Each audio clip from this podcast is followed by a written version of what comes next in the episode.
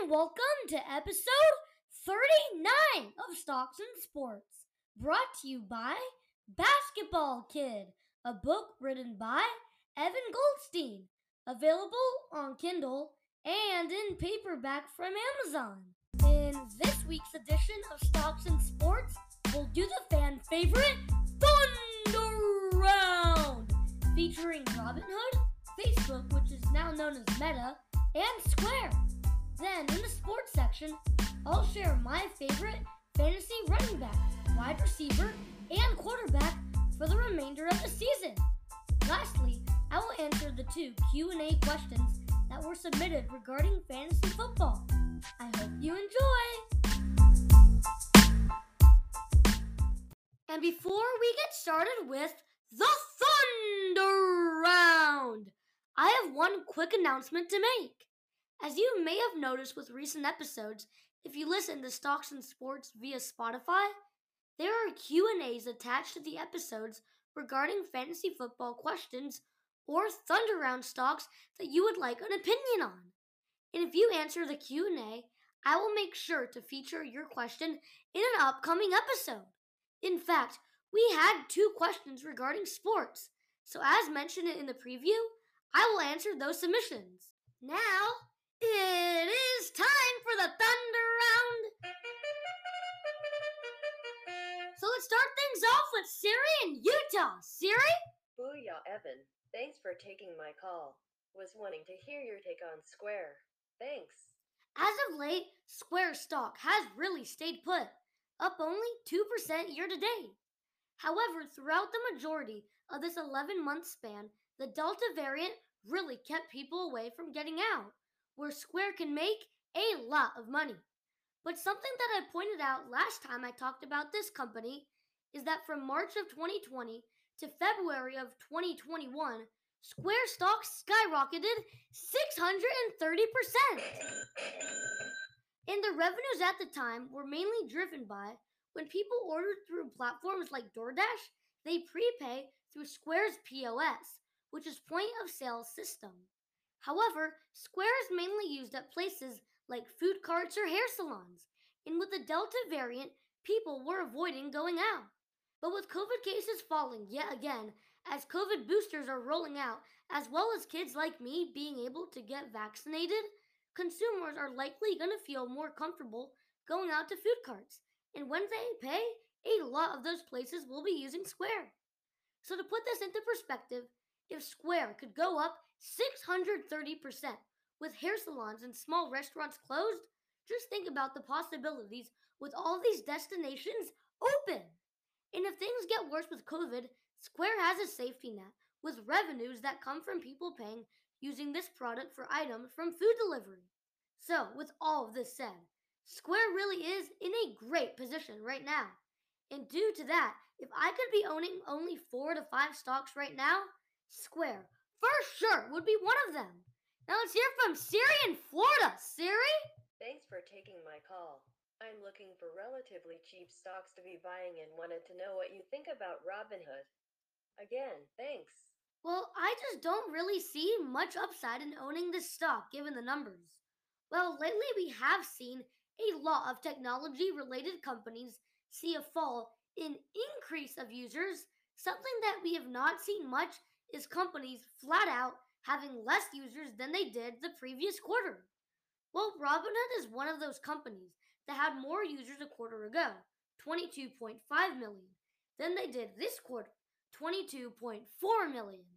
And while 100,000 doesn't seem like a lot, that means that they had 100,000 more people leave than they had join, which really is saying a lot about the company's growth.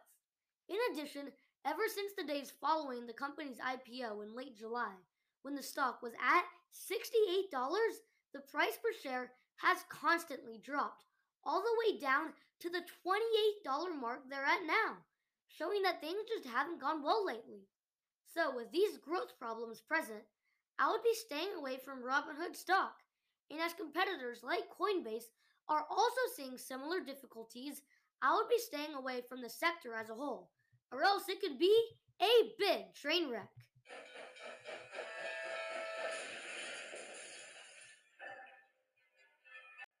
Now let's finish things off with Siri in New York. Siri! Booyah, Evan. Thanks for taking my call. Uh, Siri, you there? Oh, sorry about that. After Facebook changed its name to Meta, are you a fan of the stock? Thanks. Well, did the stock rise on the news that Facebook, one of the best known companies in the world, changed their name to Meta? Yes. Am I a fan of this change? Not really. Last time we featured Facebook on the Thunder Round, I said that I did not feel comfortable owning this stock due to the fact that they weren't really invested into other sectors excluding social media, and they didn't have a safety net. Well, now, many could argue that they did just that, investing into the metaverse, which is pretty similar to virtual reality. However, in my opinion, they did the opposite of having a safety net by investing a lot of money in the metaverse. Such a big investment that they changed the company's name. I have said previously that I like Microsoft stock because they have safety nets with products like computers and the Xbox, both things that have already shown great growth. Much of the technology for this metaverse hasn't even been created yet, so we don't even know if this is something that consumers will want to use, if it's even possible, and if Meta will profit from this, which shows that this is not a safety net. And now that Meta has poured in all of this money to make their hope a reality, if this does not work out for them, that could be a major problem for the business. So until there is any proof that this metaverse can even exist, yet actually make money, you definitely should be avoiding Meta. But for big cap companies, of course, Microsoft is my favorite, with all of these actual safety nets. Although, if you want to be invested into the social media category, I would wait for a ByteDance, which is TikTok's parent company's IPO if it happens in the next year or two, and invest into it as they have shown rapid growth in revenues and users in comparison to competitors. And that's the conclusion of the Thunder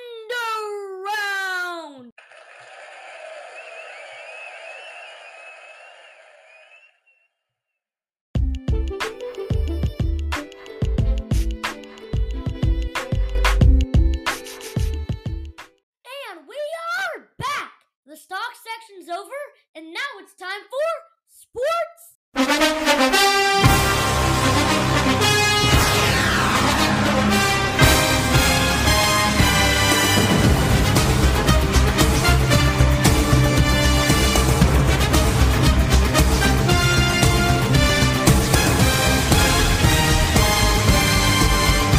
As we are now over halfway through what is the longest NFL season ever, many people can now make fantasy predictions on what players will win your fantasy league going forward. But it is impossible to always be right, especially when things like Robert Woods getting injured, or the Chiefs having a sudden turnaround against the Raiders, or even playoff hungry Chargers not showing consistent play show up. But now, I'm going to try to help you win your fantasy league by sharing my favorite fantasy running back, quarterback, and wide receiver going forward. And my RB1 for the remainder of the season is Nick Chubb. While many may be surprised by this pick, Chubb currently being the RB14 for total fantasy points per game, if you dig into the stats, this one really is a no brainer. Coming off a strong 30 point performance before missing last week's game due to COVID, likely will make his trade value higher, which for fantasy managers trying to acquire him is a minus. I don't think that even managers who have Chubb think of him as an RB1 for the rest of the year. So if you can give away someone who may be more appealing, you might just be able to get this running back. And if you currently have him, well, that's even better. For starters, when it comes to average rushing yards per game, he is second, sitting right behind injured Derrick Henry. In addition, he is averaging just about one rushing touchdown per game, which puts him in third behind, well, Derrick Henry and James Conner. And while we have seen some good numbers from Chubb this season with Kareem Hunt active, without him, he noticeably plays better. And with Hunt likely out for the next few weeks with a calf injury, that should boost his points as well. And one final stat that really caught my eye that I think puts him as the RB1 in fantasy football going forward is the fact that of his seven games remaining this season, five of them are against bottom 10 defenses when it comes to points allowed per game to RBs, while he only has one game against a top 10 run defense in the Steelers. And my QB1 for the remainder of the season is. Matthew Stafford! While this one may also be a little surprising to some, Stafford currently the QB6 when it comes to total fantasy points scored. I think that going forward, Stafford is definitely a quarterback to be watching. Showing that he's a top tier QB, Matthew Stafford is leading the league in pass yards, while in third for pass TDs, just behind the great Tom Brady and Patrick Mahomes. And unlike many other QBs, Stafford is very consistent with his play, tied for first with seven multiple touchdown games. Five of those weeks, he had three or more TDs. And he just has so many receiving threats surrounding him, from Cooper Kupp to Tyler Higbee, and now even Odell Beckham Jr. Plus, if you want to trade for him, now is the time, as his trade value has definitely dropped, with his past two performances not meeting to expectations. And similarly, as I said with Chubb, what I think puts him as the QB1 is the fact that just about half of his remaining games are against bottom 12 fantasy defenses for quarterbacks. And my wide receiver one for the remainder of the season is Cooper Kupp. Even though when I share my picks, I like to have what I think is true, I like it even more when my predictions are quite surprising. However, when it comes to my wide receiver one for the remainder of the season, there is no denying that it will be Cooper Kupp. At least in my eight team league, he was drafted in the seventh round, taken 20th among wide receivers. But no wideout this year has come even close to doing what Kupp has done, leading the league in receptions by 10, touchdowns by 1, in receiving yards by 200. And something that I found very interesting is that no one receiver is behind Kupp in these stats twice, let alone three times, which shows that there is no dominant wide receiver this year excluding Kupp. And most importantly, he is averaging 26 fantasy points per game, which is the most among receivers by five. Plus, while the addition of OBJ may slightly impact his performance in a negative way, what will have a bigger and positive impact is the fact that Rams receiver Robert Woods is out for the season, which will for sure cause a rise in targets for Kupp. And as I said before with Stafford, as the Rams' pass offense has an easy schedule, that also benefits Kupp. As mentioned previously, we got two Q&A responses regarding fantasy football. The first one was whether you should drop Derrick Henry or keep him on your lineup. Well, this one really depends on his recovery. If there is someone who's going to recover from any injury the quickest, it's going to be Derrick Henry. Well, some say that he could be done for the year. Even if he returns for just a week or two at the end of the regular season, I think that they will play him, especially if they are fighting for a first round bye in the playoffs. And best of all, if he does return, it will be in time for fantasy football playoffs, the most important time of the fantasy season. And he has great matchups in the last three games of the year, as he has two bottom 10 rush defenses. So while that could not matter at all, if he doesn't even return, I believe that it is possible. So I would not be dropping him and keeping DH in your IR slot. And our second question was of what quarterback you should drop. Well, I have one QB who is rostered in over 70% of leagues and is worth dropping, or if not, trading away. That quarterback being Derek Carr. Looking pretty bad in the ugly loss to the Chiefs, a team that has the second worst pass defense in the NFL. I think with that, in his previous performances, it is time to let him go. And while many like the fact he is third in the league in passing yards, he is 14th in pass touchdowns, even behind players like Matt Ryan and Carson Wentz. And I even think that they will start using backup quarterback Marcus Mariota more, especially on third or sometimes even fourth and short.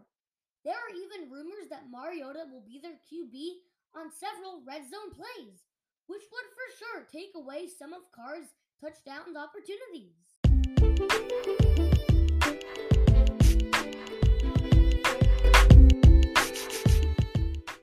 Thank you so much for listening. And if you enjoyed this podcast, subscribe so you get a notification when a new episode comes out. You can also follow our Instagram page at official Stocks and Sports, or even our TikTok page at Stocks and Sports, where you can get episode previews, extra stock picks, as well as sports predictions, and so much more. And also, don't forget to buy my book, Basketball Kid, on sale on Kindle for only $2.99 and for $8.99 in paperback from Amazon. All opinions expressed by Evan Goldstein are his, and you should not treat any opinion expressed by him as a specific inducement to make a particular investment or follow a particular strategy, but only as an expression of his opinion. Past performance is not indicative of future results. He doesn't guarantee any specific outcome.